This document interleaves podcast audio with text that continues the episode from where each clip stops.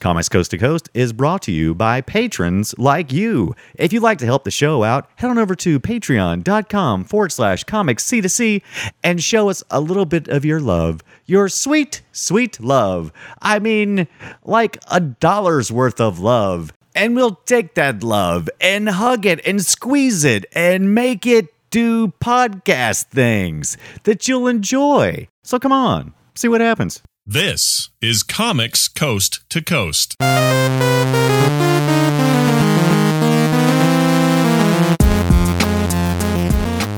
my name is Brian Dunaway, and you're listening to Comics Coast to Coast, episode 326, the Phil Rude interview. That's right, Phil's back, except this time we're going to ask him questions about himself. Before we talk to Phil, introduce my frosty friend, Joel Duggan of Starcrossed Online. That's right, it's back, and I can say it, Starcrossed Online. Joe. That's me. Yeah. Hello. How are you? I'm doing good, man. I'm doing fantastic. I'm doing better than you. Yeah. If so you- I have this rule on the Citadel Cafe. It's in the notes, and it says no weather in the small Ah. talk. We we refuse to talk about weather. So I'm going to get it out of my system on this show. Thanks for sharing all that. yeah. I'm going to stop you right there and say, beep. Hey, look, Matthew Descharm is not here tonight because of weather uh, or not. He wanted to come, and he did not want to come because he's been shoveling. Nice. right, he's been shoveling snow all day, and uh, and his I think his exact phrase was explicit tag. Uh, my ass is hurting from all the shoveling of the snow. So, welcome to uh, March 8th, 2018 the time when snow just wouldn't go away.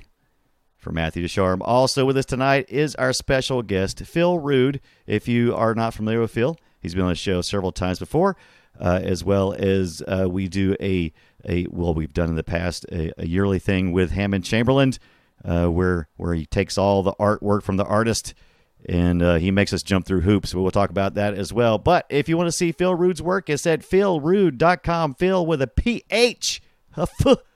A f- Phil Rude, who's in Florida. Phil, how are you? I'm doing good because I'm in Florida. I'm not getting dumped on with snow. That's and right. don't worry, Joel. That's as much as as I'm going to talk about the weather. So yeah, I won't I won't exhaust it here either. Right. we're we're done talking about the weather. You're in Florida, so how's Mickey Mouse? We got to know. How's he Uh, I don't know. I, I, he gets enough of my money at the box office. I don't I don't drive the three hours to shovel it to him directly.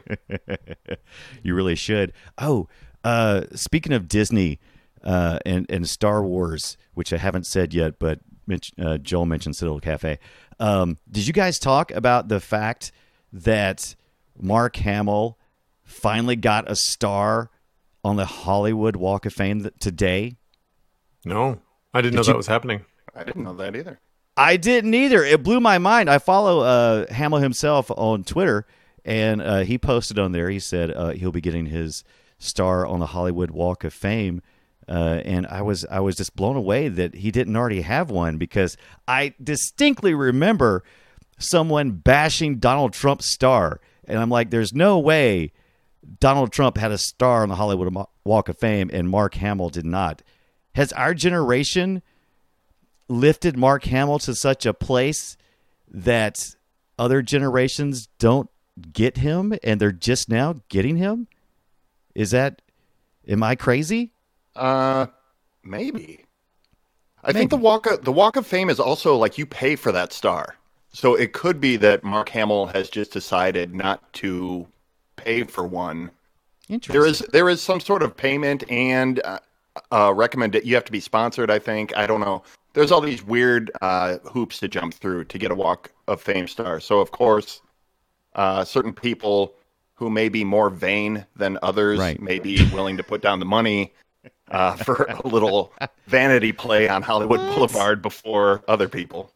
I absolutely must not know anything about the Hollywood Walk of Fame. I always assumed it was like all tied into uh, like the Oscars or something. I always just assumed that it was all just one big machine, Hollywood machine, uh, doing that. But I, I guess you're probably right. So that's weird. Weird. It is Autonomy- weird. It is weird yeah. that he doesn't have one yet because you would think Star Wars made such a splash uh, Right. with the original trilogy that he would have at least been in line for one. Yeah, I mean, and plus Corvette Summer. What a Oh, great, what a great feature that was. Classic. All right, classic. But yes, but this blew my mind. I didn't mean to get off on that. That, that that's me. I didn't mean to get off on that. Let's let's get back to Phil Rude. Phil, you've been on the show before. Why don't, but why don't you tell everyone uh, a little bit about yourself and uh, and what you do? Uh, yeah, I'm uh, I'm six one. I'm a Gemini, and Oh. I enjoy uh, long walks on the beach. I'm uh, I'm a cartoonist and illustrator. I'm a uh, part time teacher, and I have written and I've written a couple of children's books and comics, and I've illustrated a couple others for hire. So it's just sort of all around freelancing work, and um, just basically, if you need goofy cartoon drawings, I I grab some work like that sometimes. Right. Uh, I you're that illustrator guy, I am that illustrator guy. On uh, that's my Facebook handle. Uh, it's probably a couple other places too. mm-hmm. I also co-host podcasts Brokebot Mountain and Sketching Comedy on the Blazing Caribou Studios network. And I- Sketching I Comedy is, is fitting because we draw we draw live on that show. That's a YouTube live show uh, where we talk about artists and certain art movements, like uh, you know primetime animation, and we talked about uh, Stan Lee and Jack Kirby and Frazetta and all these kind of giants in in cartooning and and comics, and we we draw and we talk about them uh, as we draw. Phil, I'm a little bit embarrassed to say I've never actually watched it. You've mentioned it before. I need to watch it. There's You're in no the long line of people who have not watched it, but uh, Right. yeah, we do have a few people that come around to it. It's a it's I I do that show because I have a lot of fun doing that show. It's it's really hanging out and drawing, and that's mostly what I do anyway. So Right. And and who's with that? Who's who's doing that with you? Uh, Carrie McGinnis is our she's our uh, main host, Mhm. and she kind of does the research and uh, you know leads a discussion about them. Uh, whoever we're talking about, and Imran Javed and I are both. We have our cameras rolling, and we are doing basically we're generally doing fan art, or uh, in a couple cases we've done like I did a a drawing of Stan Lee when we talked about him. Oh, But a lot of right. times we're we're doing uh, fan art based on whatever we're talking about. Um, so he and I, uh, he usually is drawn on a Cintiq, and I'm drawn on paper, and we kind of compare what we're what we're doing, and um, go end of it all, we Oh. compare our drawings, and uh, generally we give them we give them out as we've given them out as Patreon uh, rewards and things like that for the network. So it's Right, really a, right. it's a it's a cool fun show. Uh, like Joel and I were talking about how much we hang out online while we're drawing or whatever, and it's like yeah, it's just kind of an extension of what I'm doing anyway. So it's pretty cool. Right. It absolutely is. I want to get back to you talking about uh, doing it, doing it, uh, doing it old school while while your while your partner is doing it on the Cintiq. However, uh, can you give us a a link to that? Oh, never mind. Tondagosa post in the chat room. Is uh, blazing Tom caribou. top of it. Yeah, he's got it. He's the man. Uh, so yeah, so I'm gonna let's pull it back around. I want to hear about first of all, as as a technical person who is trying to get my hand, get my mind all around uh, this this Twitch thing we're doing now. I, I want to know how you're recording yourself. Uh, doing it old school like that, doing the artwork. Do you have like a webcam over top of your head? Do you do you have like what do you got? I need to know. Yeah, that, that's uh, that's pretty much it. I have a a webcam that is on a a microphone boom that I've got like cable tied to. It's it's completely uh, you know garage rigged Right. to to hang over over my desk, and I just kind of try to keep my head out of the frame. At Right. the same time, I got a microphone on the desk. My desk gets very crowded, but um, uh, Have you- because the feed is on YouTube, I can keep an eye on it, make sure I'm staying in frame, and and things like that too. Right. I, I've I've rigged several things up like that as well. I actually have some PVC pipe that runs uh, and holds that holds my holds my lighting in place. And occasionally, you if you watch me closely, you'll occasionally see me go to adjust the light, and all of a sudden, everything will go dark, and uh, it's because I've knocked it off. Yeah. It is, it's never Uh, good. Pro tip for anybody that uh, wants to do something like that on a, on a smaller scale: go buy a desk arm lamp from IKEA for like fifteen bucks. You know the Mm, ones that kind of mhm, uh, they're accordion. They get the springs in them. yeah. Right. Instead of putting a light bulb in it, put your webcam in the spot where the the light would go. Interesting. I like Also, that. So don't don't have the lamp plugged in when you do that. No, yeah, well, you, can't really at- like you can't attach it to the power. Like I've just got the cord wrapped around the base of it, but what I've got is is a similar thing, and it's uh, I just cut a piece of cardboard into a circle so that fits into the cone of Oh the.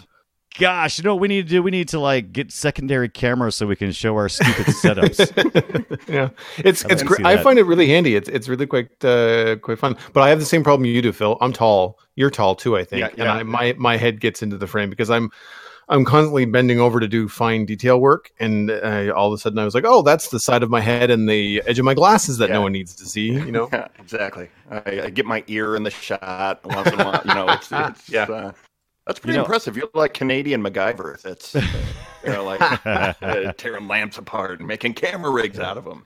Well, the issue that I have is I don't have enough floor space because my drawing table's in a corner, but I do have a shelf above the drawing table. So I've got, um, and this is the other thing that's key is that my microphone and my camera, neither one of them are attached to my desk because I'm a hmm. gorilla when I draw, and all you would all you would see is wobble wobble wobble wobble, and all you would hear is thump thump thump thump thump. if any of those things were attached to the drawing table, it would be bad. It's like watching Cloverfield. nice. Yeah, hardcore Henry, the drawing edition. Yeah, yeah. this is found Whoosh, footage drawing whoosh, movie. It's- yeah. So, So okay. while we're go ahead, Go ahead. Brian. Oh, well, I no, well, while, well, while we're talking about tools and stuff, I wanted so we already established that you know you're drawing on paper a lot of the time, and I from your Instagram and from the stuff that you post, I know that you do a lot of pen and ink work. Yeah. But I want to. I haven't asked this of a guest in a while, and I I kind of want to know uh, what tools are you using right now. Like, what's your favorite go-to pen, brush, whatever? Uh, right now, I I got a couple Kuretake um, brush pens. Mhm, mhm. I have, I have the brush pen that's like a brush tip that I I don't use that one as much, but there's more like the marker tip, like the felt tip, uh, Kuretake's. right. You know what I'm Mm, talking about? Okay. All right. Um, and they just I don't know. I get uh line width that I like out of them, and it's also super easy to control them. It's not quite like controlling a brush or uh like I use a crow quill once in a while. I, I enjoy a line you get with the crow quill, but I'm also um uh what's the word? Stupid. And I will pause with my hand above the paper and inevitably a big drop of ink will Oh. drop off the edge of the nib Yeah. and and splatter all over what I've been working on. Oh, Um, so I'm really clumsy with traditional inking tools, but I like the I like the Kuretakes. I think they're they're just a really versatile, easy to control uh, pen that I get a good line out of.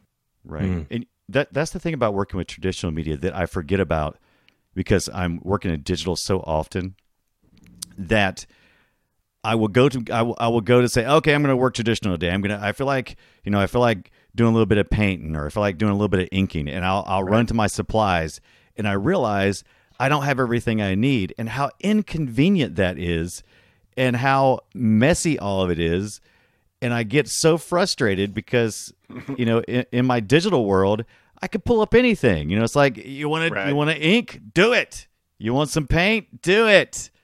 It's just all It's all it's yeah. in one place and it's easy to put back because you just click out of it. But um, uh, Yeah. yeah. I'm uh, I'm sort of technically challenged yeah. and uh, uh, you know I have a, a caveman brain that Right. doesn't quite uh, it doesn't quite link up with drawing in Photoshop. I color in Photoshop or I color in uh, Procreate is sort of my new Mm, favorite oh, thing. that's- that's on the- great. on the, iPad. Mm-hmm. Right. Uh, but I don't really, you know, there's a, the there's a learning curve to it. I'm always afraid I'm gonna.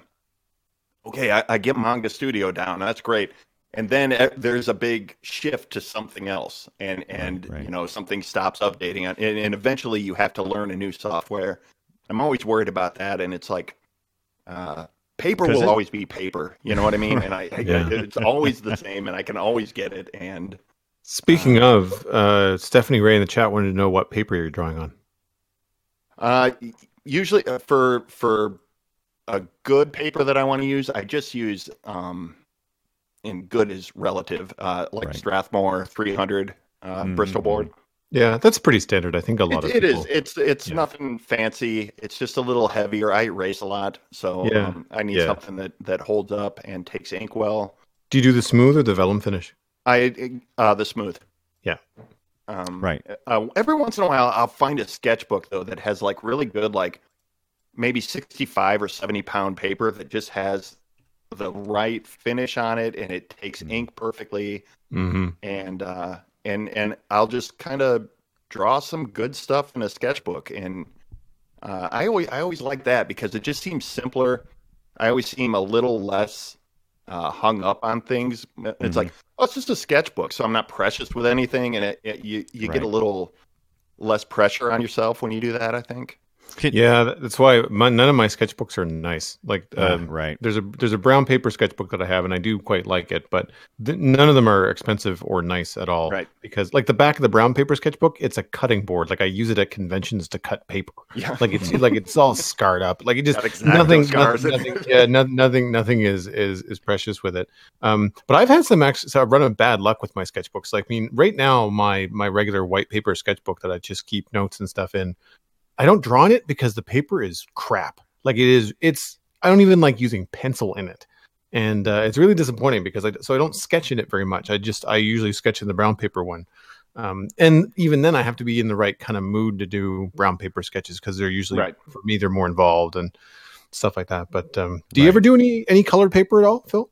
I do. I have a brown paper sketchbook as well. I don't bust it out very much. I want to say uh, maybe two years ago at, at on Inktober, I did a bunch of stuff in there Right. just because you you get to you know you bust out like some some white uh, Yeah. some white ink or or acrylic paint and, and do some highlight. I enjoy it once in a while, but yeah, I'm I'm kind of the same way. Like it's a little more involved than just It's it's almost Uh, a it's a, almost a, a painter's mentality where it's like oh I need to prime this canvas so Yeah. that it's not all white. I can start with a you know a middle tone and then just work my highlights and my and my shadows and stuff and it's a little different mentality. So uh, also in the chat room they were asking uh, best place to buy supplies in Canada.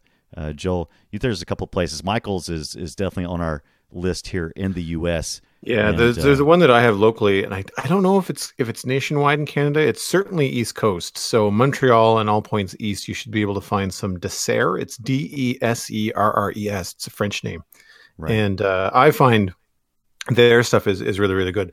Also, uh, pro tip: if you have a art school, especially a university in your town or a town nearby, those usually have their own art stores True. and they're generally not crazy expensive because students, especially art students, have no money.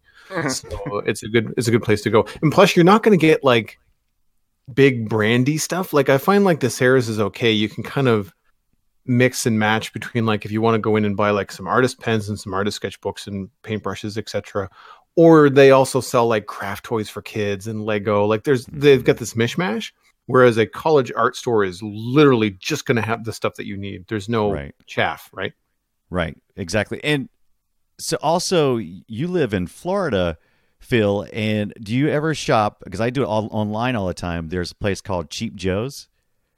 I do don't have- know Cheap Joe's. Well, I believe the last time I looked is a is a business that's located in Florida. Maybe it's just online only. I just always assumed that it was a retail outlet attached to it. But I used to I used to shop there pretty good bit. There's another place too that I used to shop online a lot. But since we got uh, about five years ago in my small to medium sized town, we have uh, Michaels and Hobby Lobby both came in, and I'll tell you, it's just Hobby Lobby is the place for me because forty percent off on sketchbooks most days. I'll walk in and I'll walk out with a sketchbook for like five dollars. And it's just Yeah. it's just insane that I can get a sketchbook that cheap. I got to ask a question also. something that I always desire as an artist is to get the uh, the stitch bound uh, sketchbooks, but I know better because I, I, I only function well with, with, with paper that is on a flat surface, and so I always go with spiral bound. Do you guys ever get the stitch bound books, like the hardback kind of sketchbooks that are a little bit more permanent? The only ones that I have that are hardback are my small travel ones, the ones that are like four by five. Right. Uh, and that's because you're really not doing anything super precious in that to begin with, Right, right. and you can usually get away with it. Um, like you can usually hold it flat and not have it be cumbersome because it's only the size of a, of a postcard. Right. Um, I also do try to look for um, sketchbooks that don't have the spine glued directly to the spine board, so that Right. if you do open it up flat, it'll kind of arc, kind of like a paperback, and then go Right. flat. Like you you you can bend the glue. Um, but for the most part, I I do spiral bound. I find unfortunately still so many spiral bound books, uh, sketchbooks are metal. And of course, those rings get bent and then they drive you freaking crazy. I wish Right. that more of them would be plastic.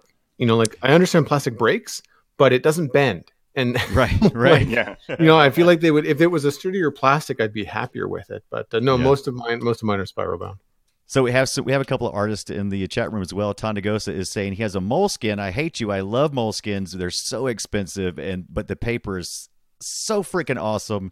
Hmm. And uh, I, I love that. He also says he tends to use a spiral as well. Uh, Stephanie says, I like loose leaf papers best. And I got to agree. I have drawn on copier paper. You can get copier paper uh, at a fairly decent weight, uh, almost almost a cardstock.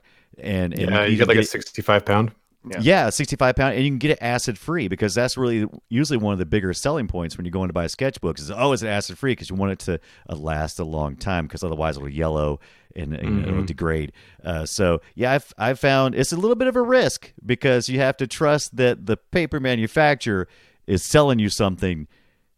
And, and you know because it, it's not really designed for that but i've had a lot of good luck where uh, i've had uh, almost cardstock paper acid free where i've drawn and i've kept in plastic tubs and 10 years later no yellowing still looks good uh, and and so i don't know that See that that cheap. kind of that kind of loose stuff would drive me crazy. Yeah. I have a stack. it I have a stacks really stack well. of sketchbooks. I have a stack a stack of sketchbooks, and yes, they are all labeled, and yes, they all have dates on them. Because if I need to grab Oh, something, I need I need to be able to absolutely grab it. Like I can't, Joel! I can't, I can't, I can't have this big bin full of stuff. You know, Right. Brian's like, hold on, let me get a, a, a an image from 2010. And he just kind of holds his breath and sticks his head in a in a Rubbermaid tub. I hope paper, this like, works. well, see, I, I don't I don't usually I, I haven't until more recently in my life uh, been where I go, okay, this is a project and this is something that I want to work on for 10 years. It's always been more like, oh, here's a really bunch of interesting uh, sketch ideas, and I've just sketched them. And I prefer just going back, opening the bin up, and just kind of flipping through and just finding all of these great surprises. It's like, oh, I never thought about this picture. I haven't seen this picture in years. I'm going to use it right now, and it's inspiring me. So, but I get you, Joel. You're probably doing it right. I'm doing it wrong. However, I don't care. I pictured I pictured Joel's studio like one of those libraries with a ladder that's like on wheels, Right. and Oh, I a wish. track going. And like he's just No, I make it sound like it's way more organized than it is. The stack, the stack of sketchbooks Everything's hardbound and- is organized. Right. He's got is- he's got everything Belle from Beauty and the Beast s- floating around on the ladder. Yeah, I can see that. Oh Yeah. man! Oh, art supplies are like one of my favorite things in the whole wide world. oh, world. it is. Yeah.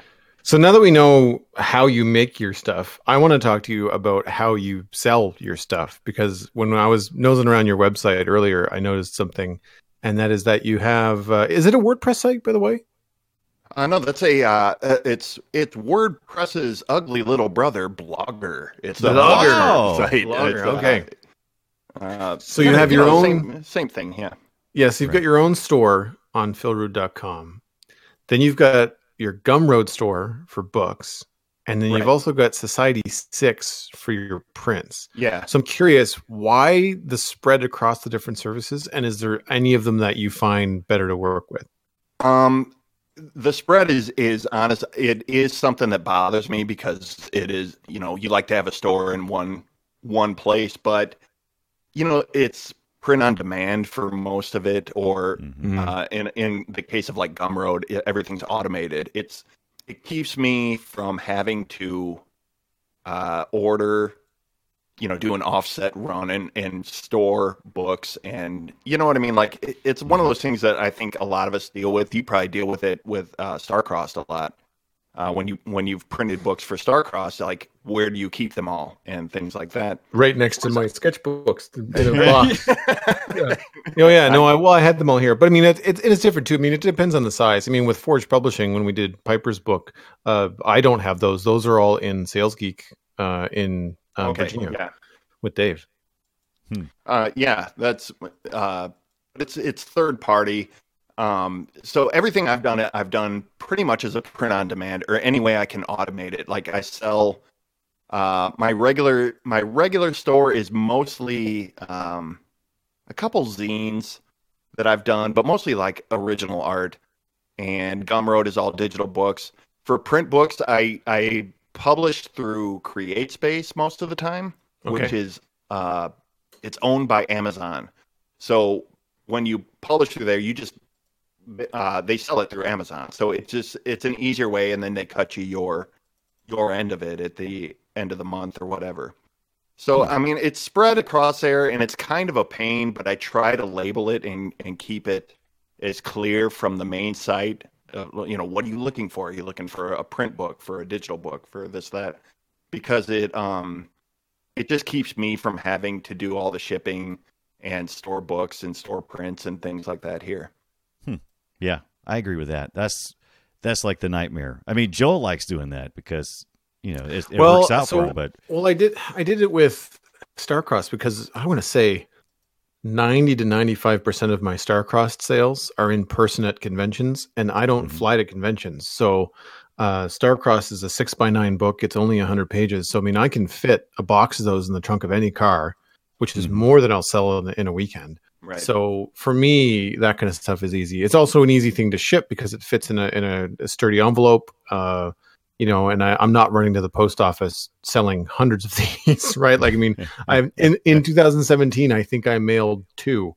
I sold more than two, but I only had to mail two of them. The rest of them were in person sales at events like HalCon or Geequinox or whatever. Um, now with the uh, Forge stuff, that is way different. That is essentially for me, it's automated, but I pay Dave Michael for a service because Right. he does the fulfillment for me, and that's because we printed a thousand books and that we get orders for those almost daily. So for that kind of stuff, I mean, it's well worth it for me to have someone like Dave, uh, who also does um, prints. So in the Forge shop on on ForgePublishing.com, Piper's got a lot of prints up for sale as well, and so they ship for free with a book, or depending on where you are in the U.S., they they, they may ship for free anyway. Hmm. Um, but so that that kind of stuff helps too, because then everything is just coming from Dave. When he can print the prints and Right. and um, put them in with the book. So I find I really find it depends on your on your audience's needs. You know, like if we had the majority of of people buying stuff in Canada, I probably wouldn't be using a US distributor, but you know, 85% or more of the customers are in the US, so it makes a lot more sense to have nothing cross the border and just have it all go go through the US. oh yeah, Right. international shipping is a bear. Oh, and it just went up. So for anybody listening that's looking to get into selling your stuff, take a look at your rates and take a look at what you know what um, international rates are because you forget sometimes you know as as a small time or or new cartoonist or, or artist out there that you go to put stuff on the internet and you forget that people from Australia could be reading and loving Yeah. your stuff and want to buy it and then you go oh crap now I'm going to send this piece of paper to Australia and it's going to cost me Oh, yeah. eleven dollars to oh, send this piece of paper you know Yeah. it's like holy crap you know i try sending a hardcover book it's i think it's, It's- 35 canadian it's insane because Yeah. I, I I just had just a little touch of that over Christmas time because uh, I'm showing on the camera now uh, for the Twitch channel, but I got I had purchased some Super Mario cereal and I was sending some to Scott Johnson uh, for for Christmas because he didn't have any local to him and we had like you know like 30 or 40 at our local stores. And i said you know it, it makes sense for me to ship it to him because i can pick it up for three or four bucks and then ship it for three or four bucks. Wrong sending this little box of cereal through even through the cheapest way I could send it from South Carolina to Utah. Granted, that's a good little haul. It w- it was like twelve bucks, and I'm like, And it's got nothing to do with distance. It's got nothing to do with distance. It's the measurements and the Yeah. designation that they give the package. So we just there was just a change in in U.S. shipping uh, now, and this is why I love Dave because he's phenomenal. Uh, he found a different way and a different service to use, but the traditional um, USPS shipping um, changed the way that uh, light packages worked. They could no longer be de- like designated as envelopes. So something like a nine by twelve print would previously be an international envelope, which was right, right, not Right. cheap, but y- expected. It's now designated as a package, which is like, well, wait a minute. And so that Right. and that designates by weight, which is like all the way up to like a pound. It's like, well, this is grams. like this Right. is nothing. Yeah. You know, but it's designated in something that's measured in pounds. And he's like, oh God, you know, you end up paying way more than you really should. Um, the trick with especially books, if you're doing any kind of book, is to figure out what the max dimensions are and also the max weight and stay under whatever your threshold is. Hmm. You know, there's a reason why Piper's book is under two pounds. right, It's be, right. it's because the cutoff is something like 2.3 pounds. So we figured, you know, book plus a couple prints plus a sticker thing. Like if you jam it full of stuff, like what's the weight plus the box? You know, like you have to kind of make sure that you're under the cut. It gets really complicated really quickly. and, and you ask Phil why he did third party store. Well, well, no, no, it wasn't. It wasn't so. It wasn't so much the the Phil side. Although I mean, that's um, I appreciate the insight. It was more the the the websites. You know, like why why is Oh, not yeah. everything all on philrude.com? Why is it on Gumroad? But Gumroad being digital goods, I can see how that would be automated. Now, do you do you set the price on Gumroad, or do you ask people to to pay what they want? I typically uh, I typically set the price just because it's easier. Mhm. Uh, I've I think I have a couple things on there that I I set them at zero, but Gumroad is kind of open ended. If you say zero, they'll say kind of zero plus. You know what I mean? And and, and give the option. Um, so a lot of times when I when I do some, like a book or a comic or something, I'll just I'll go ninety nine cents or whatever, you know, just to make it. It's digital. It's cheap. It's generally a, a short, a small book. It's a one shot story or something like that, and it just makes it cut and dry. Uh, because I've had, you know, you know, my godmother will go, "Oh my God, he made a comic," and she'll throw twenty dollars in the pot, and it's like, geez, you know, it's not my birthday, you know, and, and Marilyn, It is- you know, is now. and- and so you you you kind of and um, it's an, it's not that I mind people throwing money in the pot, but it's just sort of like it makes it more cut and dry. I think a lot of people uh, who want to support you don't necessarily know how much Yeah. how much to put on there. It's always a question of am I paying enough? Am I insulting? Am I I know when I come against a uh, name your own price, I'm always like uh, I I want to support this person. I don't Yeah. want to overpay. I don't want to insult them by by holding back too much, you know, and, and it just sort of becomes it's I would rather see a price tag and just pay whatever is asked. So I try to do that. And And I also have made uh, a couple bundles where I'll just it's 99 cents a piece. I'll put 6 or seven of them together and just say 5 bucks and and you can download the whole kit and caboodle of them all. Kitten Caboodle, because the one that you're talking about is Zen Cats, right? Uh, Zencats is on there. Yeah. I enjoyed that. I think that's I think that's the one I picked up, and we had this exact discussion in our Discord channel because I was like, I- Yes. "It says it says zero. I want to give something," and I, I went through this whole process of of figuring out what We Brian see- would pay. We got to see how Brian's mind works for a little Yeah. bit there. Of uh, We of did, and- name a price because it is it is complicated, isn't it? Yeah, it it but I I figured out a way to do it and I feel like it was a fair price for for what I what I gave. You you probably disagree. You probably No, you're probably no, like No way, man. away. So it's a good question. Uh, Stephanie in the in the chat room does ask, "How do you set your prices for art, labor, materials, prints, originals?" I'll tell you my quick answer, eh, which will be totally wrong, and then I'm going to let you know Joel and Phil fill in what they think. Usually, how I do it is I go, "Okay, is this something that I should already know how to do? If it is, I will charge, you know, like if I know it'll take me X hours. So let's say that I know that it takes me, you know, eight hours to illustrate something that someone requested. This takes a lot of knowing yourself uh, for setting prices, is knowing how long it takes you to complete a piece and to be honest. You got to be honest with yourself how long it's going to take to complete. You can't charge the customer. You can. I try not to charge the customer for my learning curve. So if I go, yeah, I can do that, but I don't know how to do it yet, and I know I got to go learn how to do it, or it's outside my comfort zone, I don't charge them for my learning process. I charge them what it should take me to complete if I had the skill set. And how I usually consider it is what would be a reasonable skilled labor charge in my area.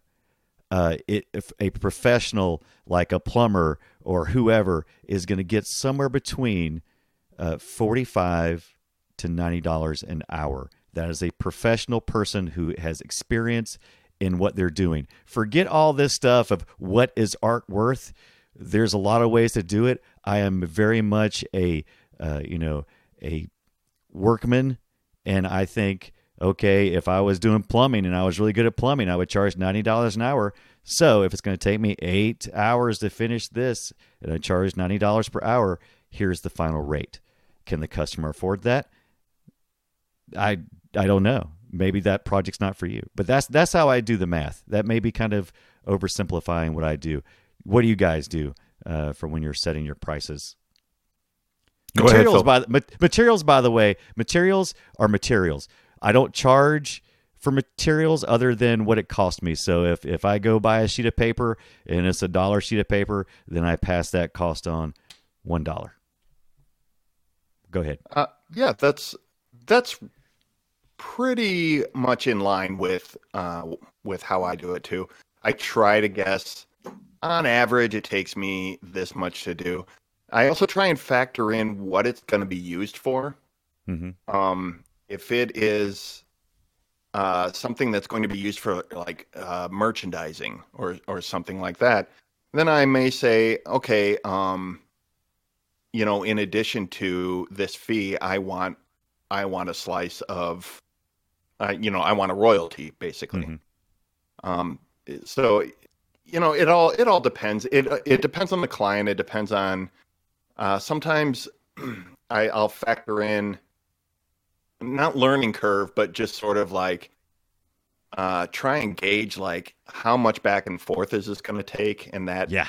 you know, as opposed to going, oh, this would take me eight hours to do, uh, but I have a sense this is gonna, you, you know, you have you do enough freelance work after a while, you get a little gut sense of like, oh, this is an eight an eight hour job. This is a twelve or sixteen Yeah, there's hour gonna- job. Yeah, you have to look at your client and go, okay, that's that's a three that's a three revision client there, or that's a five revision client. You're absolutely right. Also, one of the things I was describing when I when I started was there's a big distinguishing factor of what Phil's describing, which is uh, putting your creative background into something where the person comes to you and goes, "You make something." What I was describing was work for hire.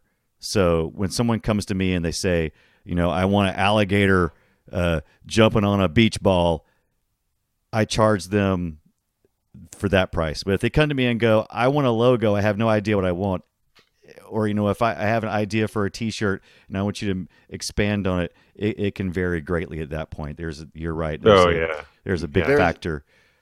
There's a lot of uh, of people that I have told you have to give me. You have to give me a jumping off point because I, I can't play the guessing game for six months Right, while you right. uh, make up your mind. Mm. um, because a surprising amount of people say, "I want a logo." Well, what do you want? I have no idea. Well, Right. Well, Yeah. boy, that leaves it kind of wide Something open. You know, and, um, but You charge that- those people hourly. it, it Yeah, kind of yeah. is. Um, yeah. a, a lot of times, what I'll also do is right up front, I'll go, uh, "You get, uh, you know, you get three rounds of revisions on while we're thumbnailing. You get, th- you know, three rounds in pencils." Mhm. By the time I go to ink, you get one small change, and then I'll give you color changes after that. You know what I mean? Like it, Yeah. it's Yeah. sort of like I lay Yeah. it out like you make your revisions count uh, because you're you're getting a limited number of them. Otherwise, you can play the back and forth game for. Right. I mean, they can Yeah. technically keep you on the line forever if, if For- you, if you don't have it forever. Ever, And yeah. I have I have I have a gimmick that I use, uh, and I hope none of my clients are listening. But I have a gimmick I use, and it's called I I call it uh, give them ninety percent or maybe eighty five percent of what they want, and then intentionally make something just obscenely bad that they will obviously see because you'll go okay i'm i've made everything that i want to do but i'm going to give the crocodile a purple shirt because i because clients want to have input. No matter what they say they want to have input. So if you give them one thing to change they feel engaged. And so I kind of intentionally hold back just a little bit, and I I, I, I put this one little thing in there that's just so glaringly obvious. They go, "Oh, yeah, I, I don't like purple on a crocodile. It's no good." And then I take it out, and then they feel engaged. I've given them a change, and uh, it seems to work. It's, it's, it's it seems a little tricky, but I've found that it it works for me most times, especially if it's a client that I know is going to be one of those people. That's a You know? great idea. Yeah, it's it's yeah, it's tricky. Uh, I've got something to add, but I want to answer uh, Stephanie raised question in the chat room first, and that is, how do you deal with people who ask you to do work for less than what is reasonable? Stephanie, you say no. Right. That's exactly it is re- right. no, and I and I mean Yeah. that. I don't want to. I don't want to be rude, but I you do nothing like when you walk around a convention floor and you see somebody selling original drawings for twenty bucks, mm-hmm. you know, or prints for three or five that are like big, you know, eleven by seventeen or something like that. Uh, they do nothing but hurt themselves and hurt the rest of the artists at the show. It, it- there's kind of a going rate for a lot of this kind of stuff, but when you really undershoot your own work, you're really hurting the whole industry because ultimately that what that means is more and more people have that expectation so that when someone like me has a drawing of clayface at their table that's an original piece for 150 bucks people scoff at it and they go whoa why do i want why would you pay 150 dollars for that? I said because it's an original drawing and it took me three hours to do like that's to me it's a pretty Yeah. reasonable price actually right? But but if you're not doing those the if you're not selling your services at the proper rates then um you can end up doing more harm than good especially to your own career. Um i i know it's hard. I've done it and i've done it when i'm tight on cash and i've just had to tell people like you know what i'm sorry i'd be better off spending eight hours on starcrossed than i would Yeah, be spending eight yeah. hours on your thing that you want to pay me a hundred bucks for um and Tondagosa actually mentioned something in the chat room that I want to echo as well, and that is he he kind of changes his stuff depending on clients. That is also very true. Uh, I can't really charge the same kind of rates at a convention that I can when someone a professional business comes to me and says, "Hey, we want to design a logo." Like, there's two very different business expectations there. Um, but I think the the major is one is work for hire and services, and the other one is like commissions and one offs and prints. And there's a there's a difference between between the two. Um, for me, um, I I tr- I do charge hourly. I have a lot of flat rates that I do for contracts, but that's because I know where my flexibilities are and I know where my strengths are. If someone says, I need a logo and I know the kind of logo that they want from the email conversation, which really it's, you know, you invest 20 minutes in talking to somebody and then, you know, you can decide whether you're going to take the job or not. Um, I know I can usually make more than my hourly rate. Uh, if I can nail this thing straight away, there's a chance it might take a little bit longer. Um, but something that I put in my my contracts when I deal with larger clients is that here's what you get. As Phil said, you know, you get X revisions on this, you get thumbnails, you get you know a revision here, you get I get you know, color revisions there, etc. If we exceed these re- these revisions, then we switch to hourly, Yeah. and that's usually enough, especially when people see your hourly rate. My hourly rate is ninety five dollars an hour, so when people see that, they go, "Okay, so let's stay organized and make sure Yeah. that we can do this within Joel's contract rate because otherwise we're he's going to be charging us you know $95 an hour now i'll bill on the half hour but still like it, it's enough to kind of keep potential clients uh, in line now I don't do that with all clients because some of my clients are return clients. We've worked with each other with, with each other three or four times already, and it's really smooth sailing. It's not a big deal. Mhm. Um, first time clients, I absolutely make sure that that little thing is in there because it really keeps people on the up and up. It does. Um, but something that I think has come up a lot in the freelance world in general, not necessarily just with art, but just overall, is a day rate instead of an hourly rate. Hmm. Because hourly rates can get, it, it gets difficult for people to kind of comprehend depending if they're in your industry or not. And, and it can get a little bit tricky sometimes. Um, but breaking down what you want to make in the course of a year and then breaking it down to a Monday, Friday day rate is a lot easier. And then if you're doing any kind of things in batches, you know, so this has it's this lines up a little bit more with more like crafting, like say a furniture maker or jewelry maker or something like that, where you can do a number of things and you're doing like a, rep- a repetitive task. Um, but if you know that you can make, you know, 12 bar stools in the course of a week, and then you know what your day rate is, then you know what you need to charge to make your money back for those bar stools at the end of the day. So depending on what you're doing, whether it's a comic strip, whether it's a series of, of fan art drawings, um, then you know what to charge for them. Um, I I find it tricky with original stuff uh, and and prints. I I look to other artists in the industry that are doing similar kind of work to me, uh, and and see what they're charging.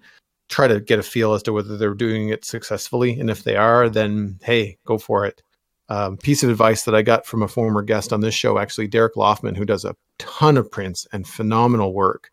Uh, he bundles his stuff. Hmm. So you put a price on the print that you might feel is a little high, but is adequate. But if you really, if you really want to kind of drive some sales, then you take similar stuff and you bundle them together. Like he's got Star Wars bundles, he's got Marvel bundles and stuff like that. And because he bundles them, he sells probably more. People come looking for one Spider-Man print and they leave with all of the Avengers going, "This was amazing," you know, like Like cool. and so that kind of stuff I think is, you know, a little bit of marketing, a little bit of research here and there, I, I find goes a long way. It's it's hard. It's such a big world once you get into like products and stuff. Like when it's not just you drawing for someone and you're doing prints or books or things and like it, it starts to get really um really complicated really quickly. Now, slow down, Joel. I'm trying to write all this down. Right. no, I mean seriously, like that's these are great. Like talk about going over revisions, and then you switch to hourly and Mm. and things like that. Like these are great tips. And and uh, Stephanie, this is really how you learn: is talk to other artists, talk to people who've done it longer or have done more client work, because every job is different, and you'll find your own set of circumstances. I think is Mhm. the end of the day lesson here. Is you know everybody has their little tricks to get a fair paycheck at the end of the day, and uh, and you pick up stuff from from other artists. I think. Right. And by the way, I was I was showing the tra- chat room just then. I don't go, guess you guys probably saw it, but we were talking about Derek Loffman, and I have uh, a, a wonderful print he sent us uh, as a thank you for being on the show, and I, I was showing that as a, a Star Wars. Great stuff. Oh, the Star stuff. Wars one, yeah. So Yeah. I'm excited because I just bought uh, Derek's new book, which just finished on Kickstarter. Mm. He took his sketchbook or his art book one and then supersized it to be the same size as art book two. So for my little OCD art shelf, it's going to look fantastic. Um, Mm-hmm. Didn't and know that. yeah, so really, I I was tweeting that all over the place. How did you? But I didn't. I didn't. I didn't. I know. I saw. I saw the book. I didn't know it was the same size. Oh yeah, no. So he's the first one was small, um, Right. Still nice, but it was his first printing effort uh, for a book. But then he did bigger with Art Book Two, and now he's making Art Book One with additional content to match the size of Art Book Two, and then he's rolling with this size going forward. But as part of a Kickstarter stretch goal, which was extraordinarily smart, he gave people a discount in his store. And if you use the discount by a certain date, then because he does his own shipping and fulfillment, your order from his store will ship with your Kickstarter book. Hmm. So you save on shipping, plus you get a discount in the store. So speaking of that Star Wars print, Brian, I have my eyes on another print from his Star Wars set to go with it. And I think that's what I'm going to get to go with my book. Well, just go ahead and order two. And, uh, nice. We'll be Uh, done. DerekLoffman.com, people, for if you want to check it out. It's his stuff is just Right. phenomenal. He's awesome. God. Yeah. Speaking of somebody who's fantastic, Phil Rude has been on the show, and you know we did it again. I mean, every time you get on, we end up talking so much shop, we forget to talk about you exclusively, and maybe that's what makes you so great, Phil. You're such a you're such a giving artist. Uh, what what you do and your talent is is it speaks for itself. If you look at your work, um, I, I really enjoyed uh, picking up the Zen Cats, and I also we didn't get to talk about it ah, I, I hate to even get into it because we're we're kind of running long on time here. But there was a project you just recently worked on. It's called Five by Five, Yes. and uh, I'll tell you, I just want to give you some words of encouragement, even though you didn't exact you didn't place with what you put in there, right? You said No, the, I didn't. work that you submitted did not place, which is a shame. Uh, but what I want to say is don't give that story up. I love that story and I love where it's going. I, I think I think the five by five may have been the thing that started you on that story, but I, I for some reason I'm loving those characters. It could be. And, uh, it could be a, a definite jumping off point. Um, uh, just real quick, Five by Five was put on by Ghost City Comics, and that's ghostcitycomics.com. And it was a five page comic in five days. They gave you a prop, a setting, and a line of dialogue that all had to appear in your comic. Um, and they gave you those as the clock started ticking. Uh, sadly, I didn't know when I signed up for it that that would also be the weekend that my air conditioner crapped out Oh. and leaked down the walls and flooded my house. Um, Right. so I was juggling some stuff, but I really, uh, yeah, I came up a, a little bit short. Um, I the the winners the the winners were printed in an anthology that came out yesterday, and I've been uh, I downloaded it and have been going through it for the last couple days.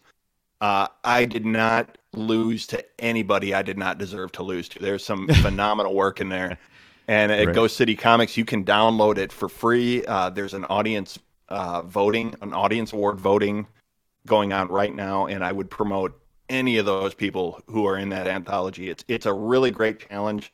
Right. I think they're going to do it again next year. Um, and it lets you get something done. You know, it's Yeah, one of those yeah. things. It forces you. You can't lollygag around like we all do with comics sometimes. Like it goes, you got five days, get something done, and good, bad, or ugly, you've got five pages at the end of that five days, and you it. you finished something. It's short, it's it's uh, choppy, but you've you finished something. And as someone with uh, uh, minor ADD, sometimes when it comes Right. to projects, like that's a that's a huge boost to just get something done. Agreed. Also, by the way, Logan Rude in the chat room says, "Hi, Dad. You're doing great." Hey, thanks, Logan. Uh, get your homework done. Right. nice. Cat has nothing.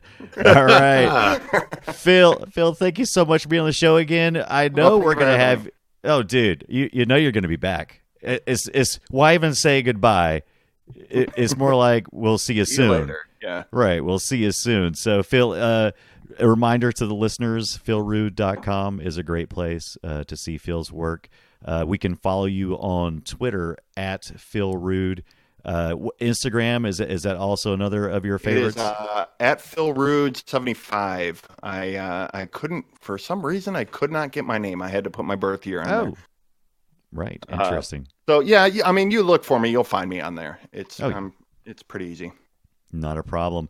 Uh, I want to thank the patrons. If you want to support the show, go on over to patreon.com forward slash comic C2C and show us a little bit of your sweet, sweet love. Joel Duggan of Starcrossed Online and Forge Publishing. Thank you, sir, for being here today. Hey, thank you. I'm. I had a blast, Phil. This was really good. This was Absolutely. a lot of fun. And, Uh, and bef- thanks. Go ahead, Phil. Oh, say before we before we check out, I want to give a quick shout out to uh, Will Henry for uh, Wallace the Brave, which has just been picked up by Andrews McMeel for syndication daily. is a Yes. huge deal. So congratulations to to Will. That's fantastic. And for those Well of you that want to know more, uh, Comics Coast to Coast episode two ninety six, we interviewed Will uh, last year. Yeah, we need to get him back on the show as well. Let's, let's give him a little bit of breathing room, though. He's going to have some deadlines. I can feel Yeah, it. just just a few. I Just a can feel it.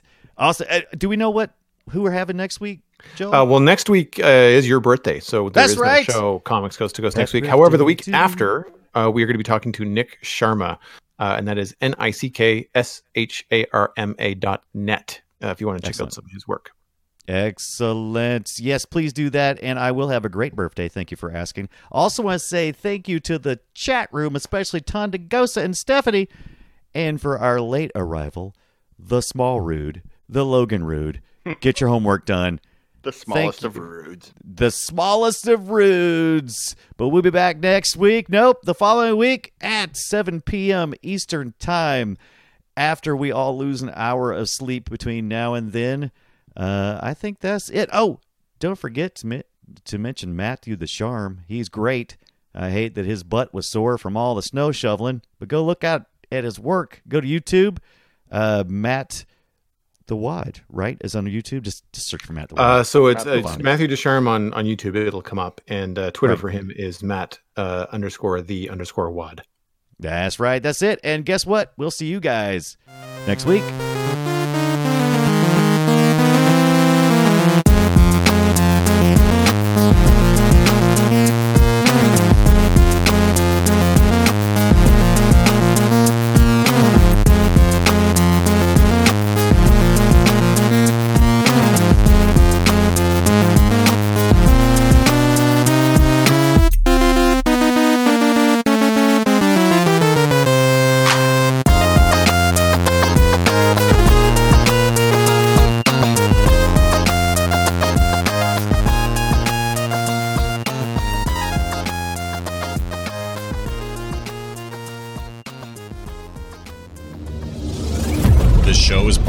Frog Pants Network.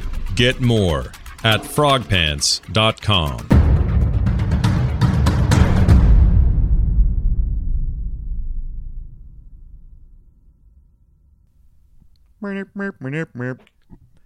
Thank you, Phil. Thank you guys. Oh, Always a pleasure. Sorry. Oh. I know, we're so good. I'm, now I'm going to fall So asleep. good. We lulled Joel to sleep.